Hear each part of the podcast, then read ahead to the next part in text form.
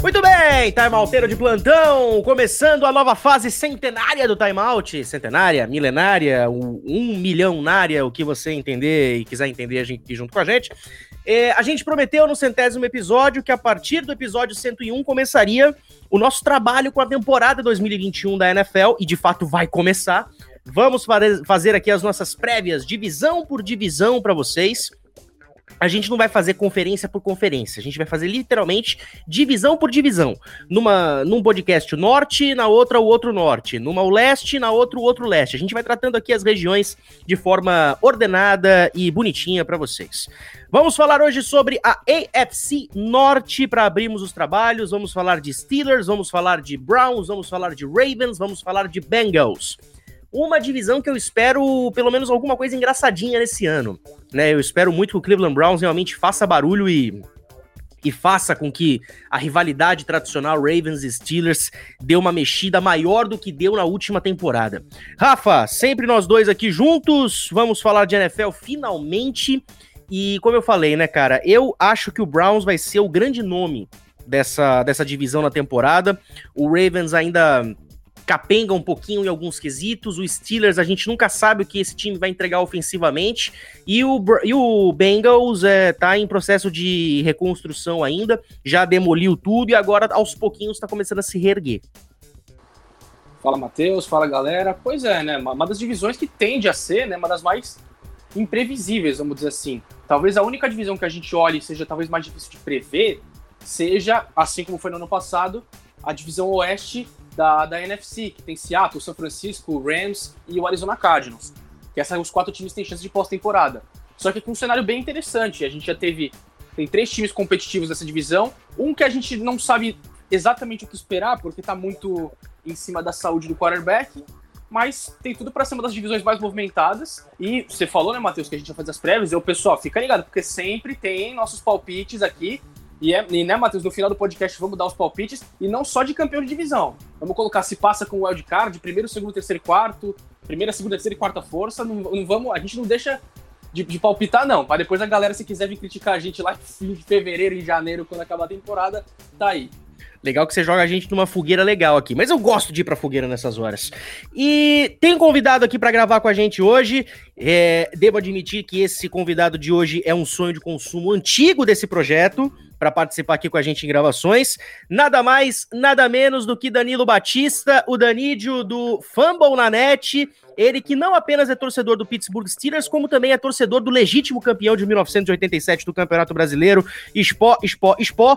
E Danilo, prazer demais ter você aqui. Teu Steelers esse ano no ataque eu não sei não, mas na defesa pelo menos as coisas devem ir minimamente bem como na última temporada. Caralho, Primeiro, prazer, Matheus. Prazer, Rafael. Obrigado pelo convite. E por sonho de consumo, eu confesso que eu fico lisonjeado, cara. É, é pra te valorizar vez, mesmo. É a primeira vez que eu sou tratado como um sonho de consumo, assim. Nesse... Chupa, Jaqueline! Em todos esses anos dessa indústria vital, é a primeira vez. Cara, Pittsburgh é bem interessante. Eu sei razoavelmente o que esperar desse time, mas eu acho que é uma discussão que a gente vai querer ter ao longo desse programa, né? Que só quero ver, rapaz. Porque, olha, Big Ben a gente nunca sabe o que, em que nível físico que a gente vai encontrar ele. E pelo menos na defesa, mesmo com a perda do Bud Dupree, pelo menos a gente tem o TJ Watt aí em grande forma. Deveria ter sido, para mim, pelo menos o defensor da última temporada, não foi, mas tudo bem, segue lá fazendo seu estrago. Então vamos começar falando de Pittsburgh Steelers, aproveitar que a gente levantou a bola. E aproveitar que é, o pauteiro hoje estava bem inspirado quando fez aqui os assuntos pra gente, ele começou falando justamente do TJ Watt. Aí eu, e aí eu já jogo a bucha para você, Danilo. Uh, tá mais do que na hora agora de pegar esse contrato de calouro dele e falar: é, a gente tem que valorizar o nosso menino aqui, temos que dar um contratinho bom para ele, né? Tá mais do que na hora e, particularmente, entre nos grupos de torcida de Pittsburgh que eu participo tá todo mundo tranquilo a esse respeito, porque é muito o estilo dessa franquia deles sentarem para negociar e irem com calma, enquanto não começa a temporada, tá tudo certo. A gente ainda tem algumas semanas aí antes de de ter jogo de verdade mesmo, de precisar mesmo TJ Watt se apresentar em Pittsburgh e fazer todos os treinamentos, não vai ser um jogo de pré-temporada perdido que vai fazer grandes diferenças na performance. Então, ele vai ser pago, tá? Ele vai ser pago com o maior contrato de qualquer jogador dos Steelers que não se chama Ben Roethlisberger. Vai bater no topo de defensores da liga tranquilamente. Tá tudo certo. A gente já sabe que tudo isso vai acontecer, só estamos esperando os detalhes, os ajustes finos, o que é que vem de bônus, o que é que é garantido, etc, etc. E Pittsburgh ele faz essas negociações de uma forma que o time quase sempre consegue sair do contrato quando ele quer, mas ele nunca sai do contrato, porque ele sempre valoriza quem é quem é da casa já. Cara, o Pittsburgh Steelers com o TJ Watt no ano passado, o TJ Watt teve aqui 15 partidas que ele participou, teve uma interceptação contra jogo aéreo. Uh, além disso, foram tackles e mais tackles. O cara aplica hits, é um cara importantíssimo atacando na blitz, é um cara importantíssimo atacando aqui o canto uh, da, do pocket. É um cara que sabe fazer pressão como poucos na NFL hoje. Então, mais do que nunca, Rafa, esse contrato tem que ser dado e é mais do que uma justiça que o Steelers tem que fazer aqui. Sem dúvida, né, cara? Um, um, um, jogador desse calibre, cara, você renova de tudo quanto é jeito. Você dá um jeito de manter ele no seu elenco. Você falou que podia ter vencido a temporada passada, podia ter vencido na anterior também. Foi segundo colocado pro Stephen Gilmore. Ou seja, dois anos seguidos já que o TJ Watt é, vem jogando como o melhor jogador é, de defesa da NFL. É, isso aí é indiscutível. É, eu também acho que, pelo andar da carruagem, a situação parece que vai se caminhar para um, um, desfecho é, feliz para os Steelers. Ele chega, ele tá fazendo, ele chegou a fazer holdout, mas é, aparentemente não é uma situação tratada como delicada ali, que o time está inflexível, o jogador está inflexível é, em, em, pensando em um contrato novo. É, o Danilo falou de é, free agency dos Steelers. É, já, já tivemos novelas dos Steelers. É, como se ele falou, nunca tiveram pressa para resolver a situação. Vale lembrar o quanto se arrastou a novela do Le'Veon Bell alguns anos atrás. Durou muito tempo. Então, acho que os Steelers vão dar o jeito de manter ele. Uh, e aí, o impacto dele na defesa é fundamental, porque assim, a gente. Você falou da perda do Bud Dupree, né, Matheus? Já pegando um pouco de gancho para falar um pouco dessa defesa. E a gente não tem mais é, esse jogador vindo na, ajudando no front seven, mas a gente tem a chegada de um cara que é veterano, pode contribuir, não sei até que ponto, né? Porque são várias questões. É um cara já bem veterano, que é o caso do Melvin Ingram, mas acho que pode, de repente, fazer uma parceria interessante. É claro que a gente não, não vai estar tá esperando, talvez, o Melvin Ingram dos Chargers, que fazia lá que, junto com o Joey Bolsa, infernizavam todos os QBs da liga. Mas a gente pode ter uma defesa muito boa. E os Steelers, eles não estão dependentes só de um front seven. A secundária também é boa, o Joe Hayden com o Minka Fitzpatrick. O time tem várias peças para continuar mantendo é um nível muito forte. Vale lembrar que Pittsburgh é o time com mais sexo na temporada passada. Então, acho que. Não, a gente não sabe por quanto tempo vai se arrastar. Mas, ao que tudo indica, não é situação para torcedor nenhum ficar desesperado, porque a situação está sendo tratada é, de uma forma, vamos dizer assim, como eu falei, lenta, mas ao mesmo tempo tá andando. Não tá emperrado, não tem nada emperrado. É, o jogador não tá de birra a ponto de falar, ah, se não me der contrato, eu, eu quero que seja trocado, alguma coisa assim, como a gente já viu acontecendo é, em outras ligas também. Acho que vai, é só uma questão de tempo, mas dificilmente é, essa, essa, novela, essa renovação termina com um outro desfecho que não seja o TJ Watt renovando o contrato com os Steelers, e aí concordo com o Danilo. Vai ser provavelmente o maior contrato dado a algum defensor, que se não me engano, é o maior no momento, que é o maior da história, é o do Miles Garrett, que o Cleveland Browns deu para ele. Posso estar errado, mas acho que da última vez que a gente tinha tido essa atualização, se não me engano, era o Garrett, que é, renovou recentemente também. Recentemente, já, já faz um ano, mas também é, já com o contrato renovado agora com o Cleveland Browns, que também é dessa divisão. Exatamente. E só pegando aqui, completando os números do TJ Watt que eu tinha falado, foram 15 sacks na última temporada. Ele vem melhorando ano após ano com relação ao número de sacks. Ele teve 7 sacks em 2017, 13 em 2018, 14,5 em 2019 e agora 15 sacks na última temporada. Além de 53 tackles, sendo 43 solo e 23 tackles para perda de jardas, além de 41 QB hits. Então, assim, mais do que nunca se a gente vê o TJ Watt, se não na próxima Sem temporada. Sem contar fumbles interceptações, né? Exatamente. E assim, é, não, não espero aqui alguma coisa, por exemplo, vai, se não nessa temporada, mas para as próximas, da gente ver o TJ Watt, se não o mais bem pago, pelo menos entre os três melhores linebackers pagos aqui na liga. Eu não espero nada diferente. E essa secundária também vai ser interessante, porque o Fitzpatrick teve uma temporada maravilhosa no ano passado, interceptação atrás de interceptação. Foi uma troca que fez. A troca com o Miami fez, fez muito bem para ele. Então, com certeza, a defesa de Pittsburgh deve manter o nível com relação à última temporada. Só que agora a gente tem que falar do outro lado da moeda, o ataque. O ataque teve muitos problemas no ano passado principalmente a consistência dos seus wide receivers. Uh, o Juju teve muito longe daquilo que ele realmente pode produzir, ficou muito longe do teto dele, Danilo. E uma grande necessidade que a equipe tinha era a posição de running back. Foi lá o Pittsburgh na primeira rodada selecionando Nadir Harris. Nadir Harris, que teve temporadas muito boas pela equipe de, do Alabama. Ao todo, em quatro anos de universidade, foram quase 4 mil jardas terrestres, uma média aí praticamente de 6 jardas por carregada, o que é muito bom para o running back. Isso significa que a cada duas carregadas ele consegue uma primeira descida. Então, a expectativa é que com o jogo terrestre as coisas paulatinamente vão melhorar. Mas aí o problema segue sendo o jogo aéreo. Por quê? A gente não sabe em que pé que os wide receivers estarão e a gente não sabe em que pé de saúde estará o Big Ben. Então o ataque é uma incógnita. Então vamos por parte nessa parte de jogo aéreo. Ano passado, Chase Claypool, Juju Smith-Schuster Deontay Johnson, eles dividiram bastante o ataque. Você pode até colocar o Eric Ebron também, mas eu vou manter focado nos wide receivers. Você não consegue nem distinguir quem é um, dois e três. Talvez hoje Juju fique como um por questões contratuais. É, nove, nove e sete touchdowns distribuídos entre eles. É, quem teve mais jardas foram 923, os outros dentro da casa dos 800. Então você nota que rolou uma distribuição bem forte. Os Steelers ano passado eram daqueles times em que o quarterback coloca a bola curta para que os wide receivers ganhem jardas depois da recepção.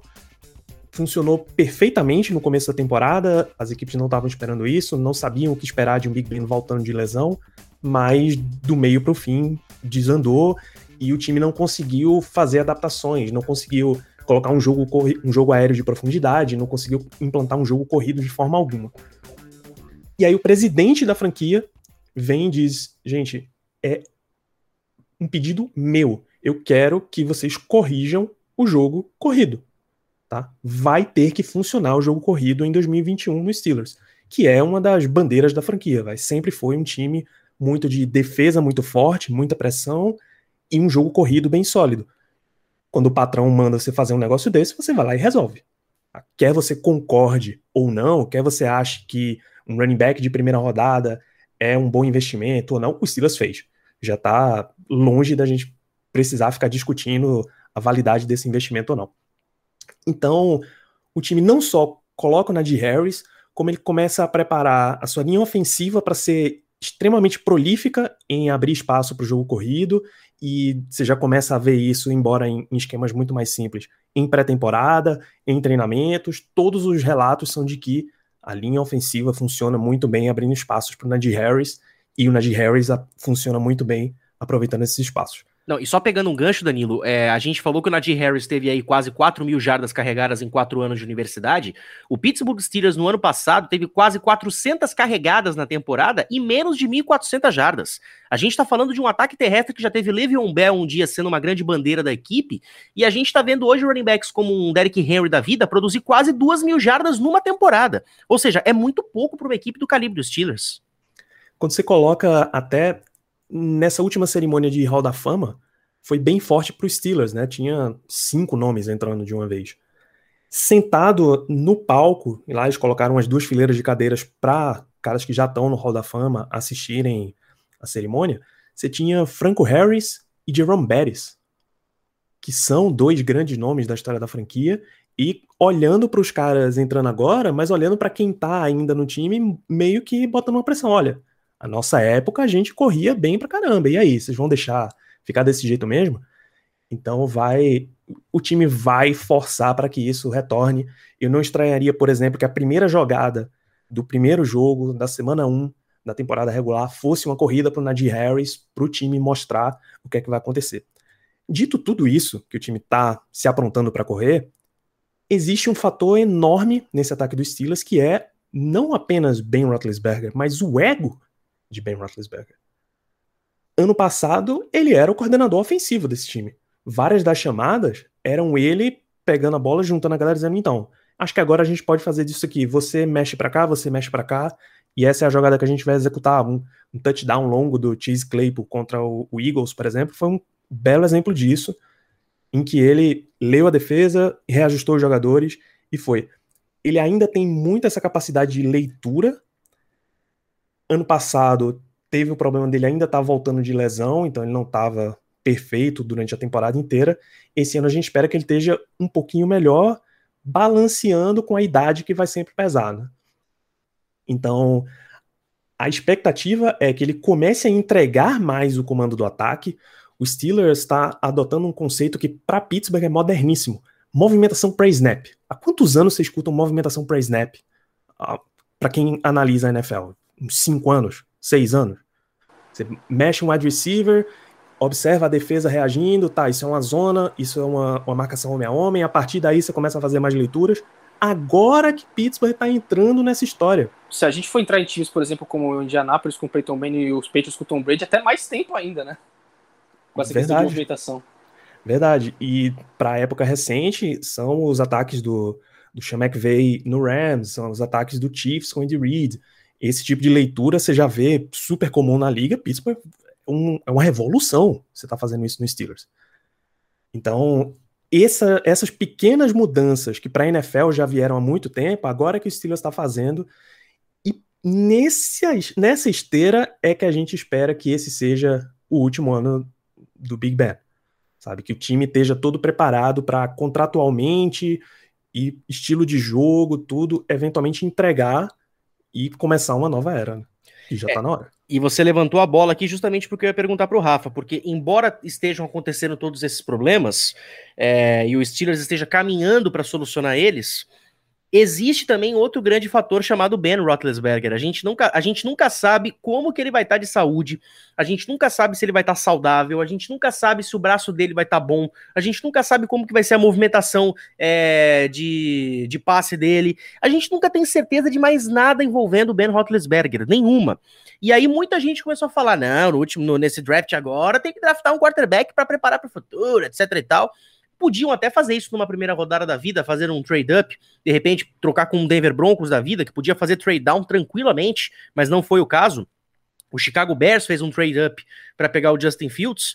Uh, isso mostra então como que Pittsburgh está confiando na saúde do Big Ben.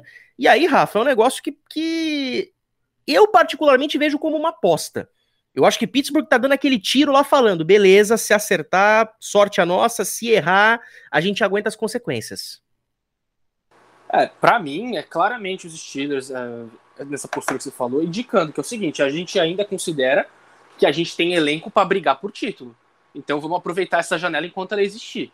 Uma janela que a gente já criticou alguns times outras vezes, né, Matheus, por não fazer isso. O Green Bay Packers, por exemplo, a gente critica muito, porque parece que o Green Bay Packers não entendeu que o Aaron Rodgers já está perto dos 40 anos e o time ainda assim e, e, pode render, e o Green Bay Packers parece que não está querendo ajudar ele. Já em, em, drafts anteriores a impressão que passava é essa. Os Steelers claramente estão mirando tentar vencer agora. A julgar pela defesa que eles têm. Ainda tem um quarterback sólido como o Big Ben. O time claramente acredita que ainda dá para tentar mais uma arrancada aí por mais um título. Se não, eu acho que já teriam, por exemplo, mudado de postura. Como você falou, pegado um QB de repente no, no draft. Não sei se subiriam para pegar, porque o preço talvez seja um pouco caro demais. A gente já viu que, que como você falou, times subiram para pegar. O Chicago Bears, por exemplo, subiu no desespero para pegar quarterback, mas é para agora isso. Então, acho que é pode ser a última temporada, sim, de, de Steelers competindo por título com o Big Ben. Uh, a gente pode dizer que assim o time tem uma base para se conseguir achar um quarterback é, confiável, se dá para talvez manter e, e, levar adiante. Só que a gente viu, por exemplo, que Pittsburgh pagou caro nos últimos anos em jogadores e ficava muito essa questão, que os Steelers não teriam talvez uma janela tão grande de oportunidade, porque teria que pagar muita gente, estava pagando muito caro, tinha Minka, tinha TJ Watt para pagar, Juju, enfim. Essa foi uma discussão nos últimos anos que apareceu. Acho que é a última janela de oportunidade, até porque a gente já teve em anos passados rumores de que o Big Ben estava considerando se aposentar quando aparece esse tipo de rumor, mesmo que o cara às vezes volte atrás ou desminta, mas geralmente tem algum fundo de verdade nisso, que já passou pela, pela cabeça do cara. E o Big Ben até por problemas físicos. Mas acho que talvez seja a última temporada. E aí a importância do Najee Harris eu acho que vai ser muito grande nesse sentido. Porque ano passado o time não conseguia correr com a bola. Não é que corria mal, não conseguia correr com a bola. Todo mundo, quando ia enfrentar os Steelers, sabiam que a cada jogada que você está ali alinhando para se preparar, 90% de chance de ser um passe, por exemplo, porque o jogo terrestre era completamente é, ineficaz. E aí você deixa a defesa já preparada para o passe. Você pode mandar mais blitz, você pode deixar é, a sua cobertura mais focada nos wide receivers. Então, era isso, claro, dificultava muito o trabalho passa primordialmente, claro, por um, uma bom, um bom papel do Najee Harris e por tabela, como o Danilo falou, um bom desempenho da linha ofensiva. Se os Steelers conseguirem uma serem consistentes, se a linha conseguir jogar num nível bom, aí acho que tem é, tudo para juntar as duas coisas, conseguir correr bem e tirar a pressão do Big Ben. A gente sabe que é difícil derrubar o Big Ben, o cara é grande, o cara é, é pesado, é difícil de sacar o Big Ben. Só que também a mobilidade dele não é tão grande como se a gente for comparar com outros quarterbacks da liga, por exemplo. Então, acho que a janela para os Steelers é esse ano, mas não vejo assim como um all-in, sabe, Matheus? Pode ser que talvez no meio da temporada, quando tem o período de trade deadline, né, o período final de trocas, os Steelers, se considerarem que as coisas estão indo bem, façam uma troca, sei lá. Aí talvez indicaria a gente falar que o time foi para um all-in com o Big Ben. Mas nesse momento eu ainda não acho que é a ocasião. Acho que eles acham que existe ainda uma janela com o Big Ben para ganhar título e eles estão tentando aproveitar a medida do possível, só que também sem acabar é, prejudicando o que pode ser o futuro da equipe. Até porque, como eu falei, é, salary cap foi uma preocupação em anos anteriores. E era uma janela curta de temporadas. Talvez com o Big Ben, até pelo contrato já está acabando também. É, esse eu imagino que seja o último ano do Big Ben na temporada. Se a temporada acabar de forma é, otimista para Pittsburgh, talvez ele cogite voltar para mais um ano, mas aí acho que já vai ser uma outra postura de Pittsburgh, já pensando realmente no sucessor. E aí talvez mantenha o Big Ben por mais um ano para fazer essa transição, fazer com que talvez ele ajude o, o sucessor a se encaixar. Porque eu, a gente pode dizer que o sucessor com certeza não vai ser o mesmo Rudolph, que é o QB número 2 hoje. nem, nem pensamento. Uh, bom, vamos lá então, fazer uma previsãozinha rápida aqui. Começando por você, Danilo, o que, que você prevê para a temporada em questão de número de vitórias e derrotas? Hum, primeiramente, manter a escrita de que Mike Tomlin em Pittsburgh não teve nenhuma temporada abaixo de 50% de aproveitamento, né? Então, no mínimo, nove vitórias é o que a gente observa para esse time. Lembrando, pessoal, que não tem mais 8-8 agora, hein? Ou é positivo Isso. ou é negativo. Isso teria que contar um empate aí, mas não dá, não deve ficar muito, não é muito fácil de você ter um empate na NFL. Então, a minha projeção está entre 9 e 10 vitórias embora seja um calendário bem apertado esse ano, tá? Bom, Rafa, eu vou, antes de você falar, eu também vou dar o meu palpite aqui. Eu acredito em 10 vitórias. Pelo menos. Acredito, vou, vou cravar pelo menos as 10 vitórias aqui, não sei você. É, é claro que assim, a gente não pegou a tabela aqui para fazer aquela. Vamos assim, de todos os times, até porque boa parte do, dos jogos são jogos de, de, divisão, né? Seis jogos dentro da, da própria divisão. Só que realmente, como o Danilo falou, tem muita pedreira nesse calendário dos Steelers, por exemplo. Não é. só tem que enfrentar pega Browns. Da e... Pega da semana 13 até o final. É, o final de temporada é pesado. Se os, se os Steelers não tiverem com a situação já meio que encaminhada para pelo menos assegurar um wild card, a coisa pode ficar feia. Porque a reta final, além dos dois jogos que a gente falou que de mando contra Baltimore e Cleveland, que são duas equipes fortes que estão dentro da divisão, ainda tem Kansas City Chiefs é, fora de casa, tem o Tennessee Titans, Minnesota Vikings, que nunca é fácil. Pode, Minnesota Vikings é aquele time 880, né? Pode tanto estar tá jogando como um dos melhores times da NFC ou no, no, nada encaixou. Aí tem Los Angeles Chargers, que é um time que vai ser chato de enfrentar. O Chicago Bears, a defesa complica. Tem Seattle Seahawks no calendário também. É, os Steelers, tem Green Bay Packers. Las Vegas Raiders pode dar trabalho, e é já no início. Buffalo Bills, abre a temporada com o Buffalo Bills, já é pedreira logo de cara.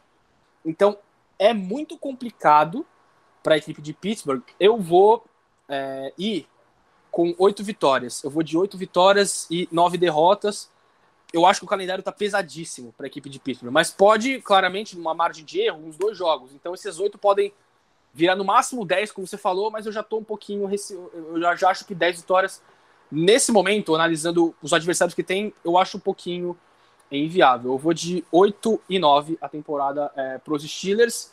E, e já fazendo minha previsão, eu acho que não pega playoff e termina em terceiro na divisão. Ó, pegando o calendário da semana 12 até o final, vai ter Bengals, Ravens, Vikings, Titans, Chiefs, Browns e Ravens de novo. Desculpa, mas nesses sete jogos aqui, eu consigo cravar pelo menos agora duas vitórias. O resto aí, só com o tempo a gente pode, quem sabe, mudar essa previsão. Detalhe: Ravens, Chiefs e Vikings todos fora de casa. é o que complica mais ainda. Uh, bom, Danilo, você acredita que vai pegar playoff, pelo menos um wild card ali? Bom, com 10 vitórias, dá para pegar o wild card. Mas vai ser de novo aquela história de você vai pro wild card e algum dos outros times que estão uma prateleira acima na conferência vão te tirar na primeira rodada e é isso aí. Boa sorte na sua vida futura, Ben Roethlisberger. Bom, eu acho que o teto também é esse, Matheus. Se pegar é. pós-temporada é cair na primeira rodada, até porque se classificar, eu imagino que vai ser uma das campanhas de baixas. E ali, cara, vai ter que pegar talvez um Kansas City Chiefs, entendeu? Algum time que eu acho que pode ser mais um Buffalo Bills da vida, e aí eu acho que. Um próprio, um próprio Ravens ou Browns, né?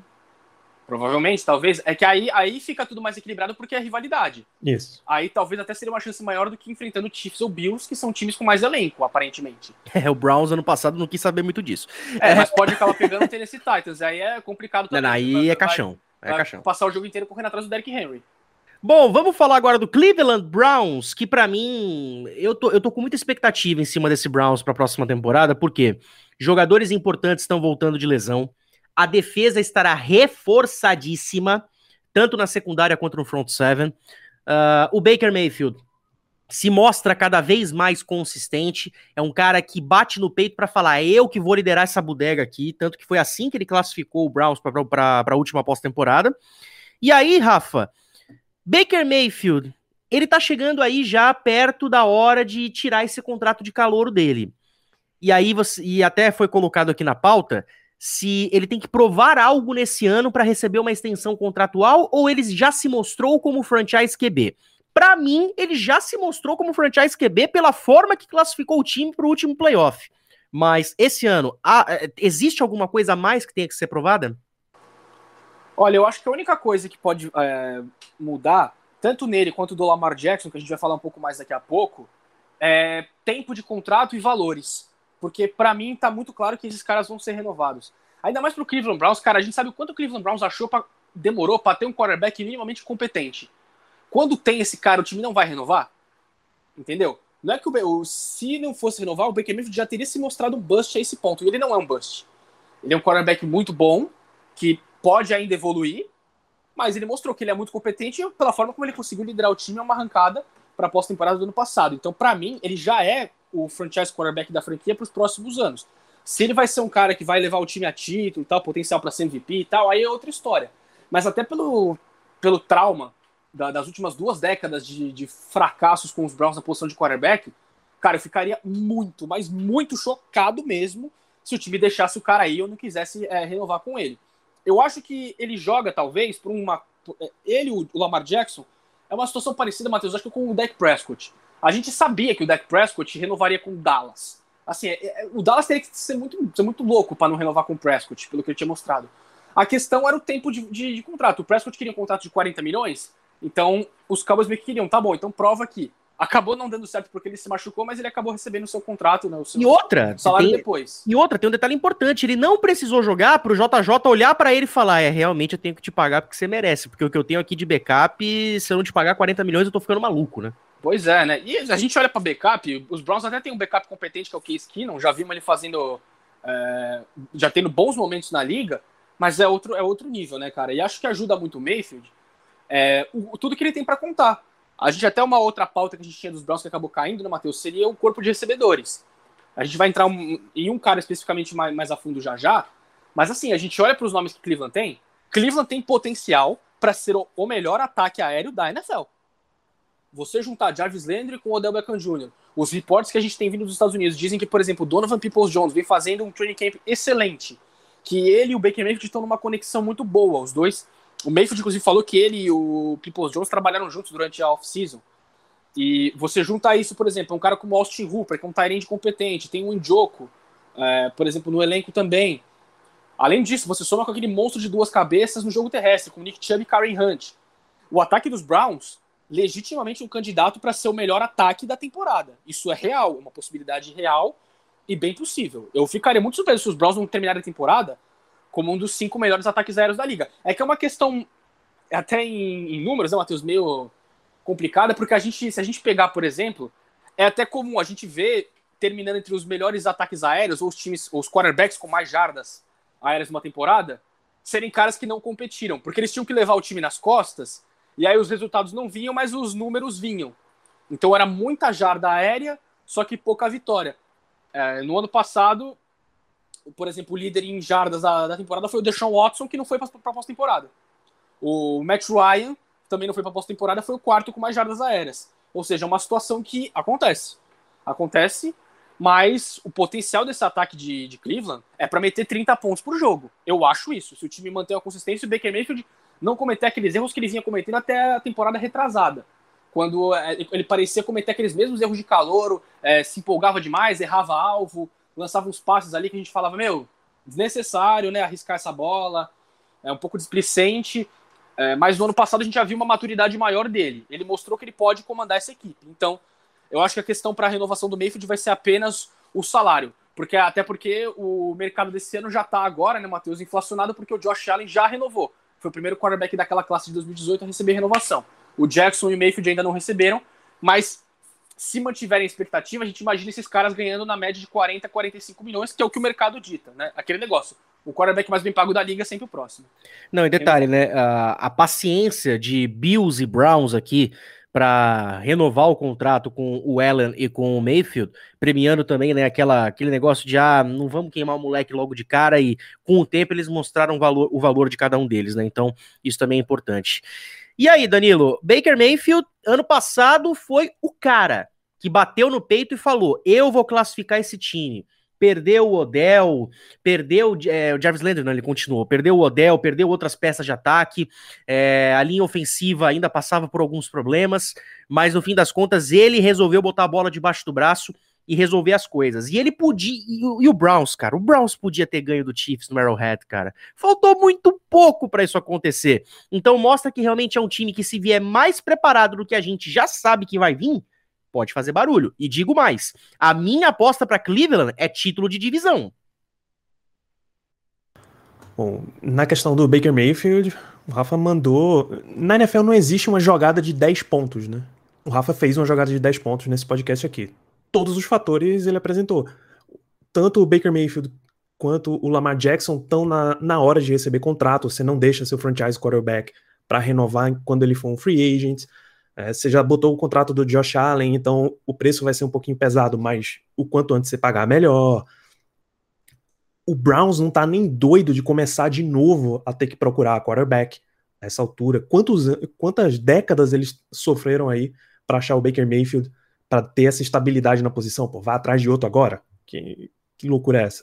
Então, na questão quem é o franchise quarterback do Cleveland Browns, é o Baker Mayfield. Não tem nem a ameaça de qualquer outro nome pro Browns, sabe? Enquanto ele tiver saudável e inteiro, é o Baker Mayfield, esse quarterback. Na questão de nível da divisão, eu, a minha única diferença, se você colocar em questão de prateleiras, em que nível os times estão, Ravens e Browns estão na mesma prateleira para disputar. Nenhum dos dois me surpreenderia se ganhasse a divisão hoje. No entanto, eu costumo respeitar a hierarquia esportiva. O Ravens já está nessa, nessa batida aí de disputar a divisão e ganhar ela várias vezes há muito mais tempo do que o Browns. Eles sabem muito mais o que está fazendo em que pese uma campanha fantástica do Browns ano passado, Kevin Stefanski, excelente comandando o time, foi a primeira temporada. O Browns aprendeu a vencer e agora ele precisa aprender a se manter vencendo. Tá? Então, eu acho que vai ser um time bem positivo, um time do topo da conferência mesmo, não exatamente o favorito a ganhar a divisão para mim, pelo menos. E mudando agora de assunto, a gente falou tanto do Baker Mayfield e tudo mais, uh, mas o Odell Beckham Jr., hein, Danilo? Ano passado ele teve até um bom começo de temporada, mas acabou se machucando. E não é por nada não, mas não fez falta. Na minha concepção, não fez falta. Porque o Landry jogou muito bem, O Donovan Peoples-Jones apareceu muito bem, Njoku, quando acionado, apareceu bem, os dois running backs aparecendo de forma sensacional, então eu não consegui achar uma lacuna onde eu olhasse e falasse, ah, eu acho que o Odell aqui faria diferença. Isso não aconteceu. Mas agora vai ter ele de novo. Então, um ataque que já era completo pode ficar mais completo ainda. Vai depender do que esse wide receiver pode entregar em campo. Ele pode entregar tudo isso que a gente pensa em campo? Ah, Odell, se Baker Mayfield é uma das figuras que sempre gera discussão na liga, pelo menos agora ele está diminuindo aí, Odell ele vai continuar gerando discussão por muito tempo, principalmente quando você olha a parte financeira se por um acaso o Browns em 2022, na próxima offseason, trocar o Del Beckham Jr., eles economizam 15 milhões em salary cap e eles ficam com zero dinheiro morto. É o tipo de situação que você espera que uma equipe desenvolva o seu próximo wide receiver. E ainda pode 2. conseguir potencialmente uma escolha de primeira ou segunda rodada, né? Sim, dependendo do que ele mostre nessa temporada, você pode conseguir um retorno muito bom e já fazer uma situação Vikings Stephon Diggs. Você dá, cede o cara para uma escolha de primeira, com a escolha de primeira rodada você já escolheu o substituto e o substituto vai até melhor do que o original, sabe? O, o cenário ideal é o Browns em 2021 conseguir desenvolver esse segundo nome, seja o Rashad Higgins, seja o Peoples Jones, seja o Anthony Schwartz, que chegou agora, quem quer que seja se eles conseguirem desenvolver esse segundo nome para parear com Jarvis Landry e tornar o Odell Beckham Jr. dispensável, um extra maravilhoso, mas dispensável, melhora tudo. Eu acho que o Browns vai fazer isso? Não. O Odell, Odell não só é o fator dentro de campo, embora o time tenha se saído bem sem ele, é muito bom quando você tá com ele também, né? Então, ele não só tem esse fator dentro de campo, como ele tem o fator estrela também é fácil você vender a sua franquia tendo Odell Beckham Jr. como o rosto, sabe? Então, nesse sentido, vai. Porém, o Cleveland Browns, até que ele prove o contrário, ainda é uma franquia cuja base do jogo é corrida também. Ah, o monstro de duas cabeças, Nick Chubb, Karen Hunt, o Rafael citou mais cedo. Então, eles podem se dar o luxo de limpar 15 milhões de salary cap, tirando um wide receiver. E aí, Rafa, o Odell, como a gente falou, né? É um cara que não fez falta ano passado, se a gente analisar o sistema como um todo. Mas ele é muito importante por causa de todos esses pontos que o Danilo levantou. Então, se ele tiver focado dentro de campo, cara, o Browns vai ter uma baita de uma adição aqui para essa temporada. Ah, se ele ficar é, focado e saudável, ele é um dos melhores wide receivers da liga, em termos de talento.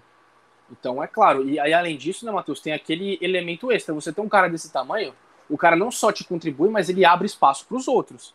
E você sabendo que o elenco tá tão carregado de recebedores como a gente falou, Jarvis Landry, Rashad Higgins, People Jones, Austin Hooper, Njoku, várias possibilidades, além de passar para os running backs também, você pode ver outra essa possibilidade.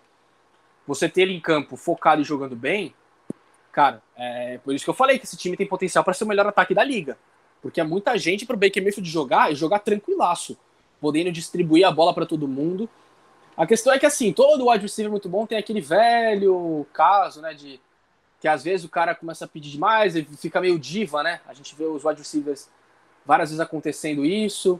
Então, ele também tem o potencial de acabar sendo um cara que vai é, deixar um clima ruim no vestiário, vamos dizer assim. Ele tem esse potencial. Não acho que ele, que, que ele vá, que é o que vai acontecer. Mas é, é uma possibilidade, isso pode acabar acontecendo. Eu imagino que ficando saudável, ele vai para mais de mil jardas nessa temporada e vai tentar ter aquele ponto de exclamação. Até porque você falou do início bom dele na temporada passada, e é muito importante ter uma temporada consistente para ele e para o Baker Mayfield, porque dois anos atrás, qual que era justamente a tônica? Muita gente perguntava. É, ano passado também, quando ele saiu. O Cleveland Browns é melhor sem o Odell? Porque boa parte dos erros do Baker Mayfield, das interceptações do Baker Mayfield, eram mirando o Odell Beckham Jr. A grande parte do, dos erros bobos que ele cometia era quando ele estava tentando acionar o Odell. Então, foi estabelecida meio que essa relação de causa e consequência aí, que é lógico, dá para entender de onde veio, mas, cara, né, você tá falando de, de, um cara que é, uma, que é uma estrela na liga. Esse cara, você nunca vai dizer que o seu time vai ficar melhor sem um cara com o talento que ele tem. É, mas acho que é muito importante até pro futuro dele, como o Danilo falou. É uma temporada para ele se colocar num, num cenário até de. Se ele quiser ficar em Cleveland, ele ainda tem bala para receber mais uma renovação grande. Ele ainda, ele ainda tá, ele ainda é jovem, ele ainda tem é, muita, muita gasolina para queimar se conseguir ficar saudável. Então ele ainda pode mirar uma extensão contratual grande. Se não for com Cleveland, com o time que, que vem a ser. Como o Danilo falou, o cenário é muito favorável para Cleveland se precisar trocar ele no ano que vem. Não vai gastar quase nada, alivia a folha salarial. E aí pode renovar com o Landry, pode renovar com o Mayfield, é, pode renovar com outros caras, até porque já tá pagando uma bala pro Miles Garrett na defesa. E você consegue manter ainda assim um ataque muito bom. E ainda pode ganhar de brinde, como a gente falou, se o Odell for bem, uma escolha de primeira rodada. Então, cara, olha que maravilha é, que fica o pacote para a equipe de, do, do, do, dos Browns. Então, eu acho que é um time que o hype é justificável. Muita gente perguntava no ano passado se o hype em cima dos Browns era justificável. Porque já era de se esperar se o time podia um dos principais da Conferência Americana. É, a gente viu que o hype é, no ano passado, pelo, pelo que o time chegou, você falou do, do quão perto o time chegou de chegar na, no, no, Super Bowl na temporada passada, acho que é justificável e acho que é justificável a gente dizer que os Browns nesse ano são favoritos nessa divisão. E acho, o meu palpite já, já deixo aqui, eu acho que Cleveland vence a divisão. Eu acho que o teto para o time pode ser Super Bowl, pode ser, se as coisas se encaixarem. Se a gente viu um time que chegou na final de. É, chegou tão longe na temporada passada.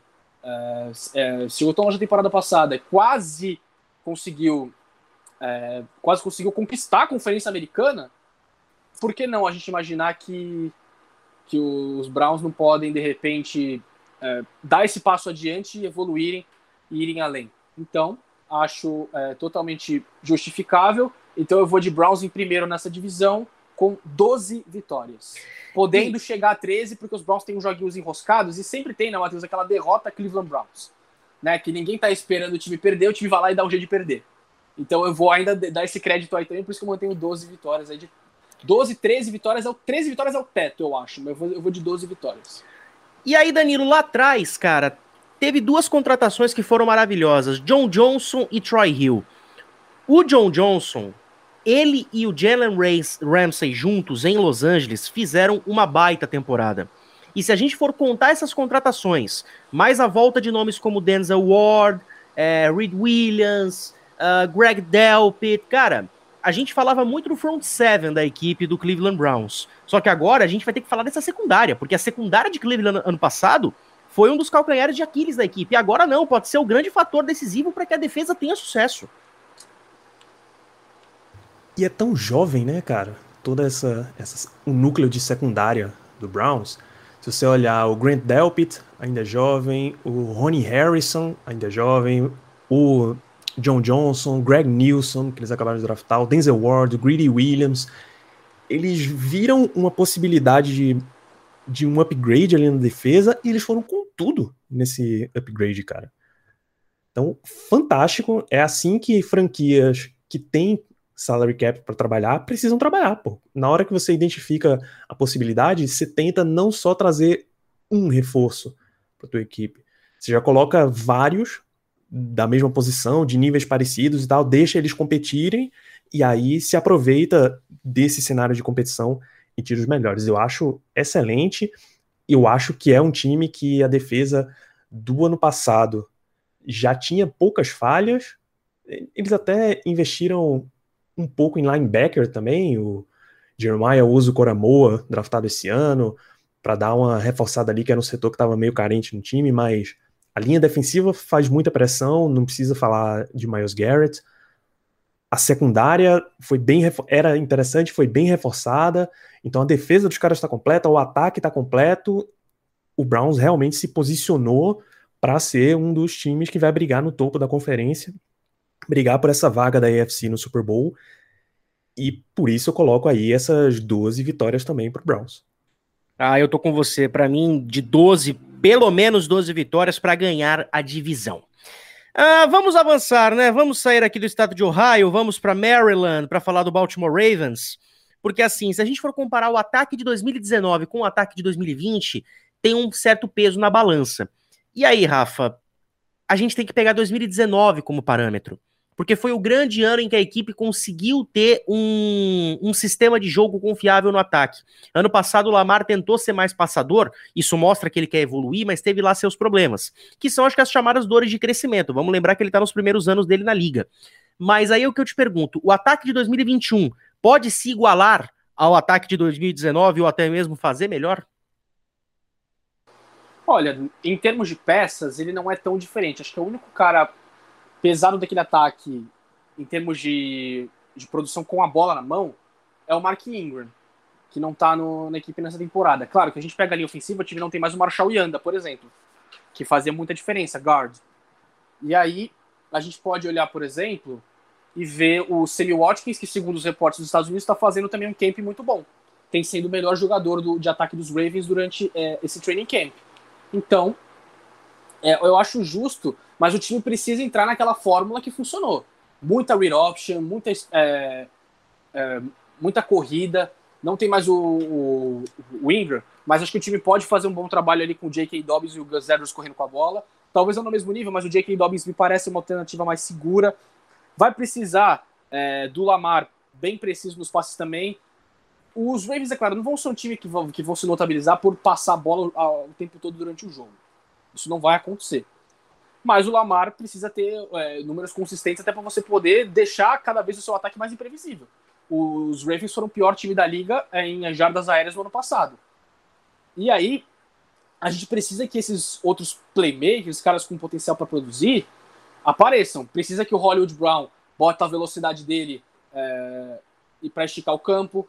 O, o Rashad Bateman, que o time investiu uma escolha de primeira rodada para draftar e tá machucado, né? Pode ser que perca um, um tempinho nisso da temporada, mas precisa ser envolvido nesse plano de ataque. E aí você tem uma combinação interessante. Se o Bateman conseguir jogar e ficar saudável, você pode trabalhar bem com Marquise Brown, Watkins e Bateman. E ainda tem no Mark Andrews, que é a válvula de segurança do Lamar Jackson. É o cara que ele mais confia para trabalhar no meio do campo, enfim. Então, eu acho que potencial tem. O time ainda pode é, conseguir produzir, mas é o que eu falei, passa muito por encaixar o jogo terrestre e tentar deixar o ataque cada vez mais imprevisível. Porque se você deixar a defesa sabendo que vai vir corrida, ou deixar a defesa, a defesa esperando, né, a defesa esperando que o, que o Jackson vá passar a bola, e aí possa, por exemplo, lotar ali a secundária, colocar vários, vários, vários defensores extras ali, formações com Nick, formações com Dime, enfim. Aí a tendência é que você acabe dificultando um pouco a vida para o Baltimore. Outra coisa importante para dar ritmo nesse ataque, é, o time precisa queimar o cronômetro como, não se, como se não tivesse amanhã, como o time fazia. Gastar bastante com o jogo terrestre, deixar o relógio correr, deixar o QB reserva, é, que o time vai enfrentar alguns bons QBs. A gente falou só dessa divisão, é, bons QBs aí que a equipe de Baltimore vai acabar enfrentando. Então deixa lá o QB reserva sentadinho lá no banco de reservas enquanto você domina o tempo de posse de bola. Só para falar em outros quarterbacks bons que a equipe vai enfrentar, vai enfrentar o Patrick Mahomes, vai enfrentar o Justin Herbert, né? Vai enfrentar, já falamos, o Baker Mayfield, vai enfrentar o Aaron, Rodgers, vai enfrentar o Matthew Stafford no final da temporada e os Rams são um time pra gente ficar de olho. Então, tem coisas aí pra gente ficar é, apreensivo. Mas eu ainda acho que Baltimore vai pra pós-temporada. Como eu, eu já é, cravei aqui no meu palpite que Cleveland vence a divisão, eu acho que Baltimore entra como uma das três vagas de wild card. Mas é, o potencial para ser tão explosivo quanto foi, tá. Porque a, ba a base, vamos assim, a essência daquele ataque continua. Então, tem potencial. Vamos só ver como que o time trabalha na consistência, como que o John Harbaugh consegue dar jeito aí nesse ataque. Danilo, fato é, Lamar Jackson como passador ainda tem muitos degraus, degrauzinhos aqui para escalar nessa, nesse processo todo dele aqui, buscando uma futura extensão contratual, né? Verdade, eu acho assim. Tudo o que Lamar e o ataque do Ravens precisavam mostrar pelo chão, eles já mostraram, no sentido de nós conseguimos fazer o que a gente quiser com esse ataque. E aí, se você perdeu o Marshall Yanda, que era um dos grandes fatores disso lá em 2019, Agora eles realmente investiram no setor. O Kevin Zeitler chega para guard, dá muito mais segurança do que as tentativas que eles vinham fazendo. Uh, ah, para o lado aéreo, vai ficar sempre essa, essa interrogação aí. Greg Roman consegue, o coordenador ofensivo, né, Greg Roman, consegue montar um ataque aéreo para Ravens, potente mesmo, desse que impressiona tudo? Ou ele vai sempre ficar no ok, hoje não tá dando, volta pro jogo corrido, vamos resolver isso aqui, semana que vem a gente tenta de novo. Sabe? Essa interrogaçãozinha vai ficar.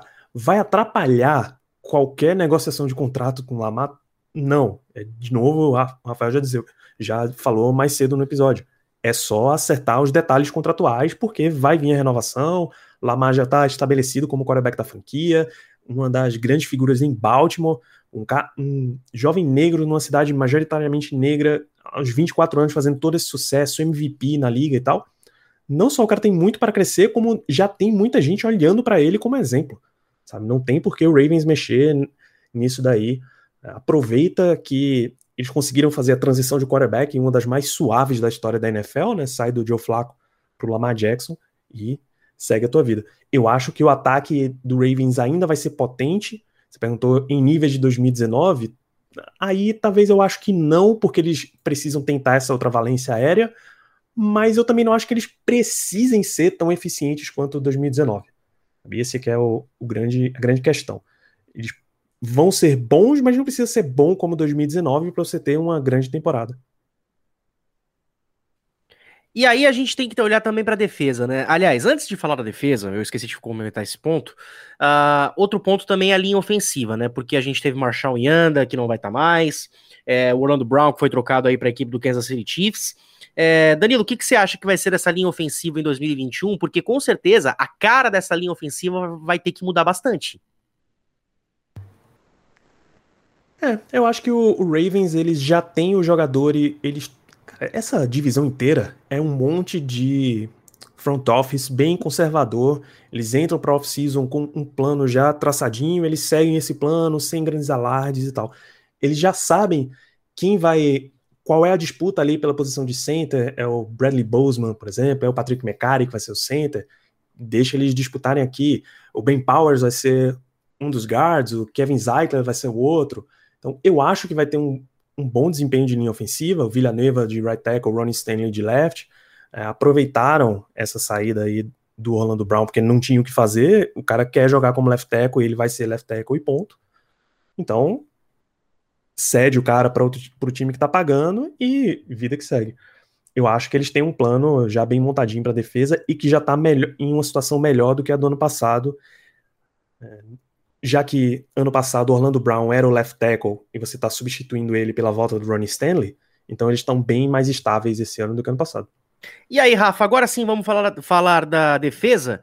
Uh, a gente sabe que o corpo de linebackers desse Ravens é maravilhoso, só que a gente vai ter uma, uma, uma pequena mudança no front seven, né? Que vai ser a saída do Matthew Judon, que agora tá jogando no New England Patriots, só que agora vai ter o Justin Houston. O que, que pode, a gente pode esperar dessa nova mistura? Olha, acho que dá pra gente é, esperar basicamente uma, uma, situação muito parecida. A defesa de Baltimore foi muito consistente no passado, foi a segunda melhor da liga em pontos por jogo. Justin Wilson é veteranaço, né, 32 anos, um cara já vivido na, na liga, um sacador é, de primeiro nível.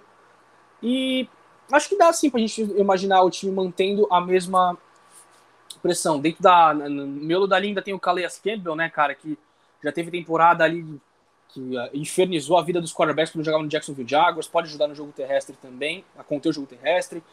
O Patrick Quinn, um jogador muito versátil também no, no, no, corpo de linebackers, um cara que ano passado teve jogo de mais de 10 tackles, tal, fazia tudo naquela defesa. E tem uma dupla interessante né, na, na, secundária com o Marlon Humphrey e o Marcus Peters. O Marlon Humphrey até né, nessa semana ele acabou uma, ele acabou dando um susto, né? Porque acabou sofrendo uma, uma lesão, mas a lesão não é considerada uma lesão séria, que ele vai acabar perdendo muito tempo. Talvez os Ravens até fiquem mais conservadores com ele até nesse restinho final de preparação para a temporada regular. Uh, tanto que o status dele está questionável, mas a princípio a informação é que ele não deve perder muito tempo. Então acho que defensivamente a, a situação deve ser mantida para a equipe de, de Baltimore. Deve ser uma unidade que continua muito confiável. O Justin Houston acho que acrescenta bastante é, no, no pass rush, porque mesmo veteranaço, como a gente falou, ele ainda consegue atrapalhar muito a vida dos quarterbacks adversários, ele consegue te oferecer isso. E me parece um, uma, uma unidade bastante confiável. E vai depender, claro, também daquele, daquele fator. Se o time conseguir, como a gente falou, no ataque, manter a posse de bola por bastante tempo, deixar o QB reserva no tempo, o outro aspecto positivo é que você deixa essa unidade que é boa descansada. E aí o time pode unir o útil ao agradável e conseguir uh, ser bastante consistente nas duas frentes, no ataque e na defesa. Eu acho que é uma unidade sim para você, é, para a gente ficar de olho. Eu não acho que assim é, é uma unidade que tem, tem o maior número de playmakers, por exemplo, num time. Por exemplo, o Cleveland Browns tem dois playmakers ali na, no front seven com o Jadavion Clowney e com o Miles Garrett. Ainda tem o Denzel Ward na, na secundária, apesar de a defesa dos Ravens ser melhor que a dos Browns. Em termos de nome, a defesa dos Browns tem mais nome, em, em teoria. Nome, mais nomes de peso, né? Miles Garrett e o Clowney dois caras foram a primeira escolha geral do draft, por exemplo. Então, acho sim que é, que é da gente ficar de olho. Deve ser uma das boas, talvez ótimas da liga. Não sei se vai ser a melhor da liga, porque aí talvez falte um algo a mais, assim, que outras equipes como Pittsburgh, por exemplo, talvez tenham, os Rams tenham, por exemplo. É, o San Francisco, se o Nick Bolsa conseguir ficar saudável. Mas é sim uma defesa muito competente e vai ser muito importante, porque, como a gente falou, essa defesa segura a onda, então vai ser importante que o ataque dos Ravens também mostre um pouco de consistência que no ano passado faltou ao time em vários momentos. Muito bem, uh, a gente já fez aqui a nossa aposta para o Baltimore Ravens. No fim do podcast a gente estrutura tudo certinho. Vamos sair de Maryland, vamos voltar para Ohio para falar do Faltou Cincinnati só o Bengals. definitivo, Matheus. É, vou de Baltimore em segundo nessa divisão com 11 vitórias. Eu não sei, eu não, eu não com, deixa eu ver, 11 vitórias? Eu aposto no mínimo 10. Não mas... tem tanta pedreira Baltimore como tem, por exemplo, Pittsburgh e Cleveland. Mas aí é, mas aí eu acho que certeza é uma. Uma das três vagas de wildcard fica com o Baltimore Ravens. Agora falando do Cincinnati Bengals, o Bengals ano passado mostrou aquela, aquela fagulhinha, sabe? Quando o fogo tá apagando, mas vem aquela fagulhinha lá e dá aquela reanimada. Foi o que aconteceu com o Bengals do ano passado com o Joe Burrow. O problema é que a linha ofensiva de Cincinnati e o pior time da Várzea do Brasil, que eu não sei qual é, mas deve ser um time ruim pra caramba, estão ali se equiparando, mais ou menos. É uma linha ofensiva que não dá proteção nenhuma. Se depender desse tipo de proteção de linha ofensiva, cara, para que você vai jogar de quarterback na sua vida? É uma crítica aqui que eu faço à linha ofensiva do Cincinnati Bengals. E aí, o que foi trazido para pauta é o seguinte: os Bengals vão conseguir melhorar a sua linha ofensiva ou o Burrow vai ter que correr pela vida? E aí, Danilo, eu pergunto para você de novo isso. O Bengals consegue melhorar a sua linha ofensiva ou o Joe Burrow vai correr pela sua vida e por que a segunda opção? Eu acho que vai ser os dois. Ele vai ainda correr um pouco pela vida, mas a linha ofensiva vai melhorar porque a do ano passado era tenebrosa, né? Esse, o fundo desse poço tem porão, por acaso? A gente espera que não. Então, nesse sentido, acho que vai dar uma progredida. É, mesmo que o time não tenha investido as turras nisso daí, eles identificam nomes que acham que dá para manter. Um Jonah Williams, é um Xavier Suafilo, é trazer um Riley Reef, manter, tentar esse setor aí ser sólido. Por que, que franquias da NFL, especialmente com quarterbacks novatos, tentam ter linhas ofensivas só sólidas? A gente não sabe, né? Era para ser o setor número dois de investimento em qualquer franquia. Mas enfim. Eu e acho alguns que... demoraram demais para perceber, né? Vídeo de Anápolis Colts com o Andrew Luck. Porra. Então, o que eu acho que vai acontecer nisso aqui é que a linha ofensiva vai ser suficiente para que o esquema consiga proteger melhor o Joe Burrow, sabe? Um, soltar a bola mais rápido, correr mais com a bola e deixar menos responsabilidade nele até porque o Bengals é um time que não tem ainda responsabilidade de ter grandes campanhas, não tem a responsabilidade de brigar por título de divisão, título Super Bowl, etc. Então eles podem dar esse passo, eles se acham no direito de dar esse passo de desenvolvimento ainda. É, até porque acho que você tocou no ponto certo. É um time que não tem responsabilidade nenhuma na liga. Então, se, por exemplo, eles quiserem focar esse ano, ó, esse ano, dane-se os resultados, dane-se os touchdowns, dane-se o que a gente vai sofrer na defesa. Vamos focar em apenas proteger o nosso QB para ele não ficar machucado. A gente usa 16 jogos para isso. Não tem problema. Ah, se a gente conseguir dar proteção para ele, ano que vem a gente pega um próximo problema e foca nesse problema. Tipo, eu vejo o Cincinnati mais ou menos pegando um cenário desse. Claro que não vai ser explícito dessa forma. Eles querem resolver o máximo de problemas em pouco tempo.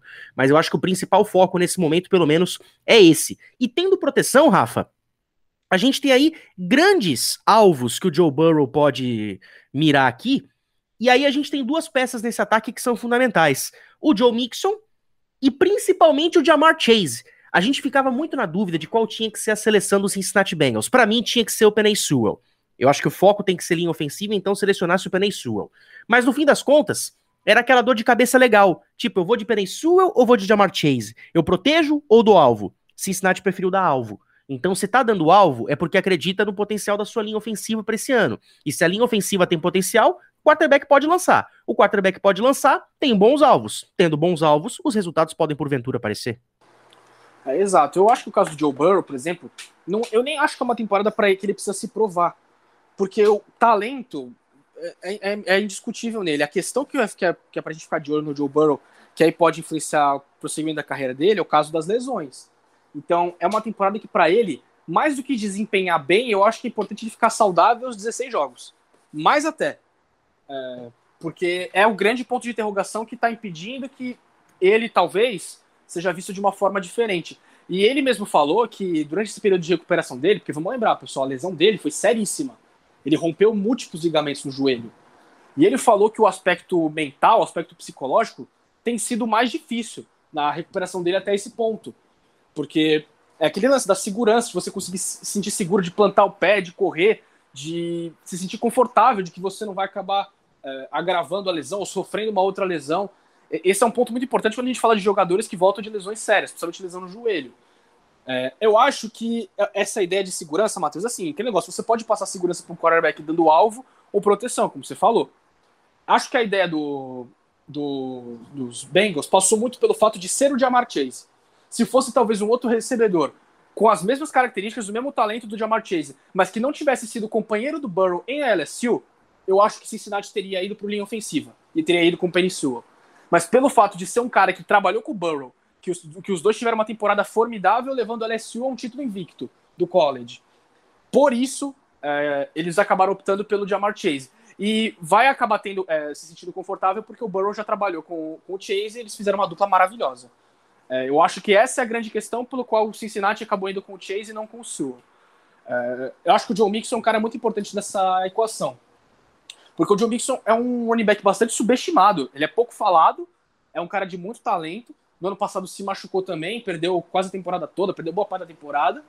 Mas ele é um cara que pode ajudar muito a aliviar a pressão do Joe Burrow. E aí, sobre a linha ofensiva, é, os reportes também vindo dos Estados Unidos dão conta que até por essas, essas contratações aí, que os Bengals estão otimistas quanto às pontas das linhas, quanto aos tackles.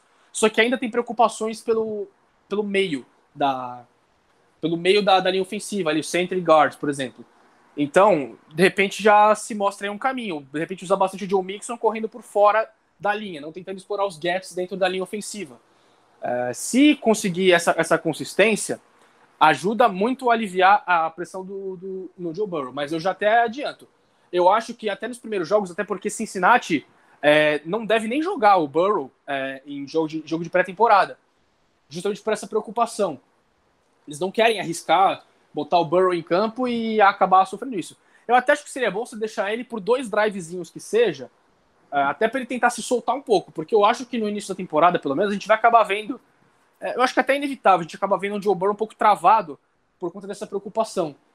É, de, de, de, ver esses caras indo para cima dele, se ele não vai acabar sentindo e se sentindo desconfortável em lançar bola, acabar cometendo aqueles erros de passe, que é claramente erro, que a gente você vê o quarterback jogando e o problema não é nem precisão, é que ele ficou tão nervoso que se livrou da bola rápido. Então eu acho que vale a pena. Até porque você pega, por exemplo, os primeiros jogos, o time tem os Bengals, o Minnesota Vikings para abrir a temporada. É um jogo bom, vamos dizer assim. A defesa dos Vikings é, é, não tem exatamente um cara assim que vai, você vai meter medo, como por exemplo o Miami fez quando botou o Tua para estrear contra o Aaron Donald, por exemplo. E como vai acontecer talvez com o Chicago Bears se colocarem o Justin Fields para abrir a temporada. Uh, mas em compensação, Chicago Bears na semana 3 e Pittsburgh Steelers na semana. Na, Chicago Bears na semana 2 e Steelers na semana 3.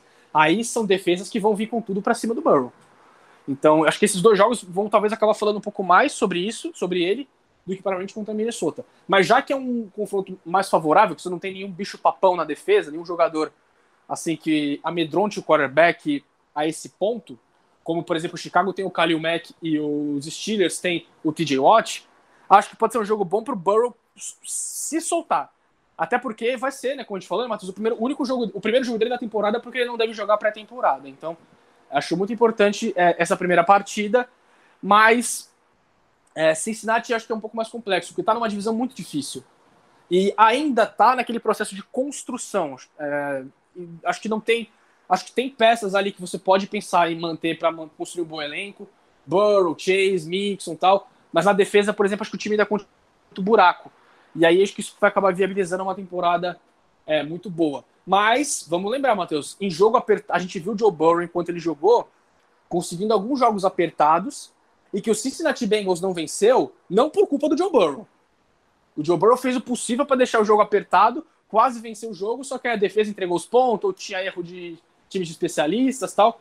A parte dele, ele vinha fazendo ali o que você exigiria de um quarterback calouro que veio no hype que ele veio. Então, acho que ele, eu, eu espero uma boa temporada do Burrow, mas acho que mais importante, como eu falei, do que desempenho, é ele conseguir se manter saudável. Até porque se ele se manter saudável, acho que na próxima temporada, até no outro ano, ele já vem mais confiante, porque ele vê que pode ficar saudável, é, já com mais um ano de Jamar Chase e tal, e os Bengals podendo, por exemplo, investir mais um wide receiver, por exemplo, ou mais um cara para linha ofensiva. Então, acho que é um processo. Não, não, é, é pra gente estar tá esperando nada dos Bengals nessa temporada. Tanto que é o time que vai ser o quarto colocado dessa divisão, eu acho. E Aí vai uma questão, a questão delicada que é o próximo assunto, que vamos deixar para já já. Mas a tabela também do Cincinnati Bengals não é nada convidativa. Então, por isso, cara, eu não consigo ver o time fazendo mais do que ali umas cinco vitórias no máximo. Olha, a gente falou que o Bengals entra sem pressão nenhuma para a temporada, talvez até para as próximas temporadas. Mas aqui, Danilo, existe uma única pessoa que vai entrar pressionada: Zach Taylor. É, ele, por enquanto, não tem se mostrado um treinador à altura para ser um bom head coach. E ainda pega uma bomba na mão, que é a equipe do Cincinnati Bengals, que, quer queira, quer não, sempre vai existir uma pressão em quem treina o Bengals, falando: caramba, quem vai ser o treinador que vai dar a guinada no Bengals? E eu acho que esse ano é o último ano que ele vai ter essa oportunidade, porque com as peças que ele tem, com a volta do Burrow, é aquilo que a gente falou. Tendo cinco, seis vitórias, até dá para falar, é, ele tá conseguindo dar jeito, vamos pensar no ano que vem com ele. Mas se ele tiver menos do que isso, aí eu acho que a corda bamba ele acaba caindo aqui. Eu tô totalmente com você nessa, Matheus. Eu acho que é um dos nomes mais pressionados aí para 2021. Justamente por isso, você tá dando toda a impressão. Você pegou um cara que era bem jovem, bem pouco experiente aí na liga, e você já deu a ele o cargo de head coach ficou muito com aquela cara de: olha, eu posso ser um head coach porque eu já apertei a mão do Sean McVay antes. E aí, se esse time começar a não ir para frente, você já vai para dois anos do teu super quarterback calouro. Que olha, se a gente falou do Lamar Jackson e do Baker Mayfield, que já podem negociar e tal, mantendo saudável, ninguém visualiza nada diferente do Bengals seguir um bom tempo com o Joe Burrow, né? Enfim já, ele já começa a ficar com aquela cara de um piloto de Fusca tendo uma Ferrari para andar, sabe? Um time que é muito melhor do que a capacidade do técnico. E na NFL você não quer essa impressão de forma nenhuma, né? Você quer sempre ter o melhor técnico possível junto com o melhor elenco possível. E a qualquer momento, nos próximos anos, vai começar a bater aquele senso de urgência em Cincinnati, de olha, o contrato de calouro do Joe Burrow vai passar e a gente nem transformou ele numa estrela da liga, nem o time começou a competir, quando é que vai acabar esse rebuild aí? Então anda logo, eu acho que o Zach Taylor está extremamente pressionado para começar a mostrar a evolução do time. E na boa, Rafa, tem todo o potencial para mostrar essa evolução. Exatamente. O time vinha mostrando é, alguma coisa no início da temporada passada, como a gente falou. Os Bengals estavam perdendo, ah, perdendo alguns jogos, mas vendendo caríssimo as derrotas.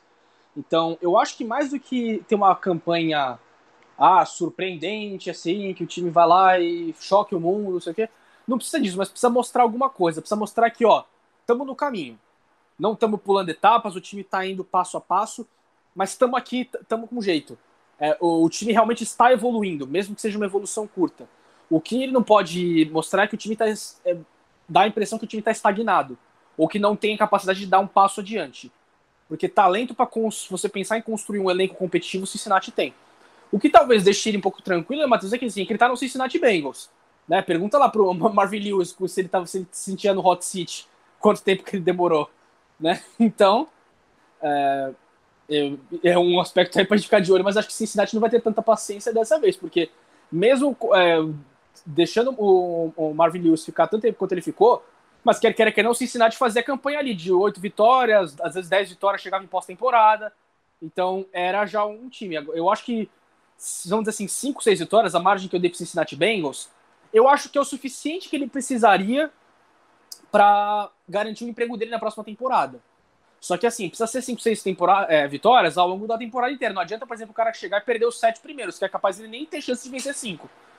Então, é passo a passo. Mas se assim, Cincinnati conseguir vencer ali só 5, 6 vitórias e vender caro algumas derrotas, talvez para os oponentes de divisão, ou para algumas, outra, algumas outras pedreiras que o time vai enfrentar, é, eu acho que é tudo que ele precisa. Ele precisa mostrar alguma coisa, mas o competidor não está pressionado para, por exemplo, vencer como a gente via, por exemplo, alguns técnicos. Assim, para esse cara é o seguinte: se não for para playoff ganhar um jogo, já era.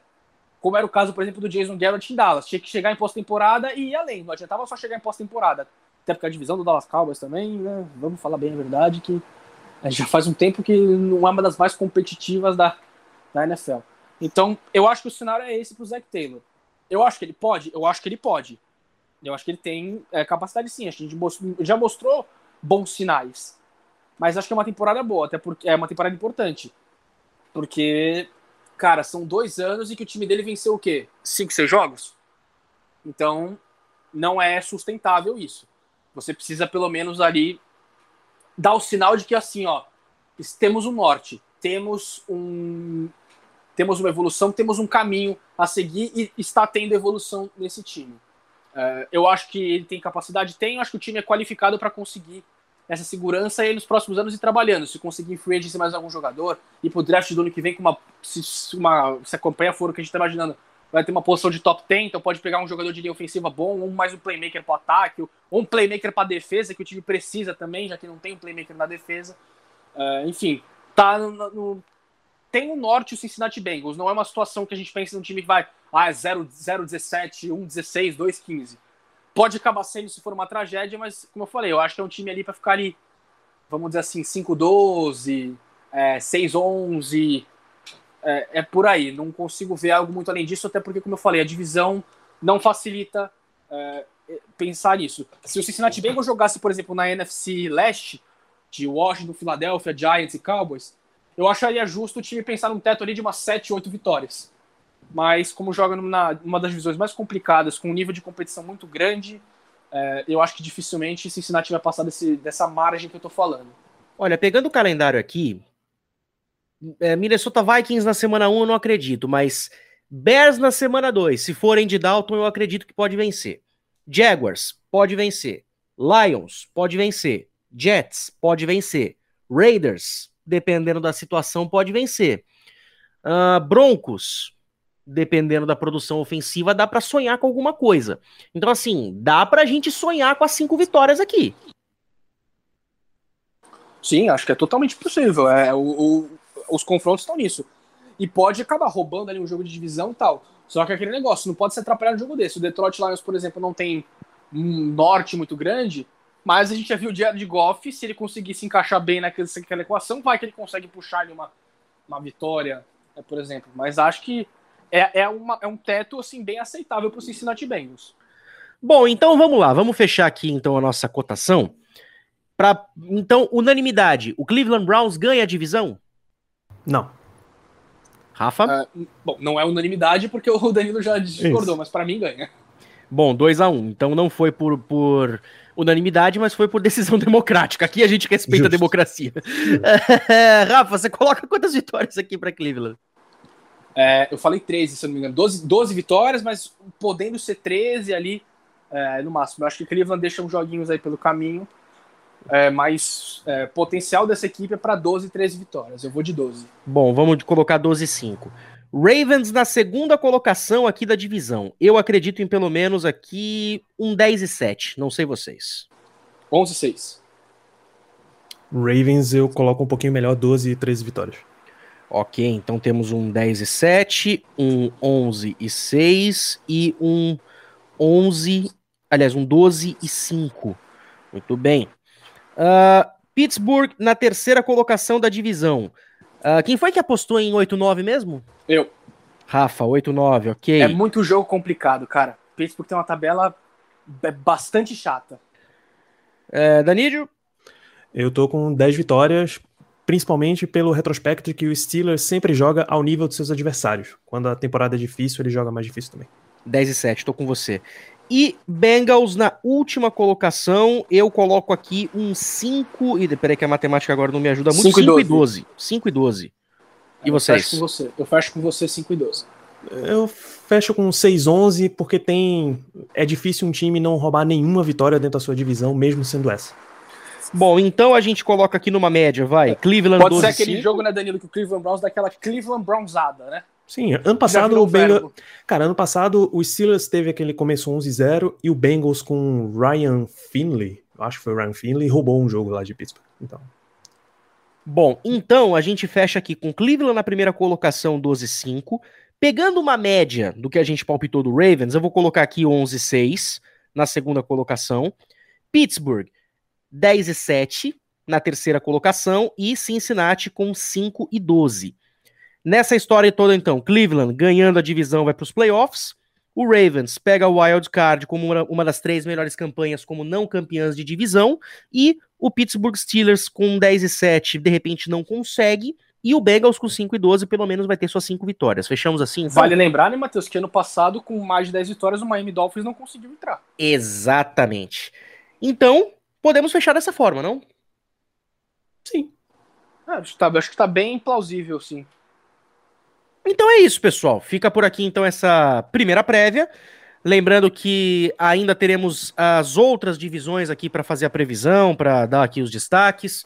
Lembrando que toda a equipe do Timeout vai estar mobilizada aqui para fazer essas prévias para vocês. Dia 12 de setembro começa a temporada regular. Claro, você vai assistir lá na ESPN, no Fox Sports. Eu e o Suma vamos para a nossa terceira temporada aí à frente das narrações. É sempre legal estar tá trazendo aqui o recado da NFL para todos vocês. E Agora é hora da gente dar tchau, então começo por você, Rafa. É, eu com certeza não estarei no próximo. Não sei se você estará, mas se estiver, até lá. É, não, a, gente não, a gente sabe que vai ter, mas a gente não sabe ainda o elenco, né? Porque tem sido de dia a dia aqui, porque é difícil pra gente conseguir marcar um horário que dê pra todo mundo. Então, é, valeu, pessoal. E é, com certeza eu vou estar de volta em alguns dos podcasts da, da próxima leva que a gente vai gravar na próxima semana. E é isso aí, já já estamos de volta. O que eu posso prometer para vocês é que no da AFC Leste, até por motivos clubistas, eu vou estar. Tá. Isso aí, de qualquer jeito, eu vou estar. Tá. Mas, é, a gente encerra ali. Encerrando aqui, né, Matheus, com uma informação aqui da galera que não acontece todo dia, que é Patrick Mahomes interceptado. É, na pós-temporada do Kansas City Chiefs. Realmente é, uma coisa rara que de acontecer. Aliás, o Suman tá na narração desse jogo lá pra, pra ESPN com o N com o Mancha. Então, rapaz do céu, hein? Não, não é coisa que a gente vê todo dia. É exatamente, Arizona Cardinals. E o Arizona Cardinals tá com uma defesinha reforçada esse ano, hein? J.J. Watt, Michael, o Malcolm Butler. É, negocinho, Jones. Ser, negocinho lá vai ser engraçadinho esse ano. Danidio, prazer demais ter você aqui. É, aproveita, divulga aí também as redes sociais do Fumble na Net, as suas redes sociais. Fumble na Net que faz um trabalho fodástico para falar o português real aqui uh, com a divulgação de podcast de esportes americanos no Brasil. E mais uma vez, cara, de coração, obrigado mesmo, viu? Bom, eu que agradeço. Nessas participações por aí, por esse, por esse mundo de podcast, a gente começa a ver que esse sentido de comunidade de conteúdo de esporte, de, de abraçar esporte como a gente abraça, já que basicamente nenhum deles é um esporte efetivamente brasileiro, você não consegue fazer com uma pessoa, com um grupo só, né, cara? Você precisa ter várias fontes produzindo, várias pessoas fazendo, e aí todo mundo vai construindo esse movimento junto. Então, é um prazer pro Fumble na Net ter tantos, tantos grupos, tantos podcasts juntos, de estar participando aqui. E para a galera que quiser conferir, hoje em fumblenanet.com.br são 65 podcasts falando de NFL, de NBA, de MLB e de NHL e principalmente o Fumble na Net podcast, aí a gente foca só na NFL, e uma vez que estamos falando aqui de AFC Norte, eu também apresento o Black Yellow Brasil podcast falando só sobre o Pittsburgh Steelers. Eu não sou, não sou só um torcedor, tenho esse podcast sobre o meu time também. Então, arroba Fambonanet nas redes sociais e para mim, é especificamente Danilo Batista. Danilo tem dois L. É um prazer ter todos vocês por lá. Aí, ó, fica ligado aí na, nas, nas fanpages também do esportismo, porque vira e mexe quando a Verdade. Jaque faz aquelas lives lá pós-rodada de domingo, o Danilo tá sempre aparecendo por lá. Ano passado eu não consegui aparecer, vou tentar aparecer esse ano, a Jaque que me cobre depois. Uh, Rafa, suas redes sociais também, quer dizer, só o seu Instagram, porque você segue destruitado. Arroba Rafael, underline 98, underline Souza, mas estamos sempre de volta no timeout. Esporadicamente a gente volta também com o time do Tuone, né, Matheus? Se alguma notícia bombástica acontecer, por enquanto ainda tá no mundo da NFL ainda estamos um pouco calmo, né? Tirando aquela notícia do Carson Wentz. Uh, e olha que o clima tá até pesado, né, Matheus? Porque a gente tá tendo tretas é, é, no plural nos training camps conjuntos, né? Entre as equipes. Já, não, já aconteceu algumas vezes, o Antônio Brown deu uma de boxeador, né? Dando um cruzado. E olha que o clima tá pesado. Mas é isso aí, galera. É, volto na próxima então. É, e é isso aí, fica ligado no timeout que, olha, esse mês vai, esse mês e meio, vamos dizer assim, próximo até começar a temporada, vai ter podcast praticamente uma vez a cada dois dias. Então, é, é isso aí. Arroba TimeoutPD no Twitter e no Instagram, você segue a gente, vai conferir aí toda a nossa agenda de podcasts que vai sair até o começo da temporada regular. E claro, começando a temporada regular, a gente vai ter os nossos podcasts semanais, eu, Rafa, o Suman, trazendo aqui os destaques para vocês. Então é isso, galera, fiquem todos com Deus, até a próxima, episódio 101 está entregue, tchau e benção!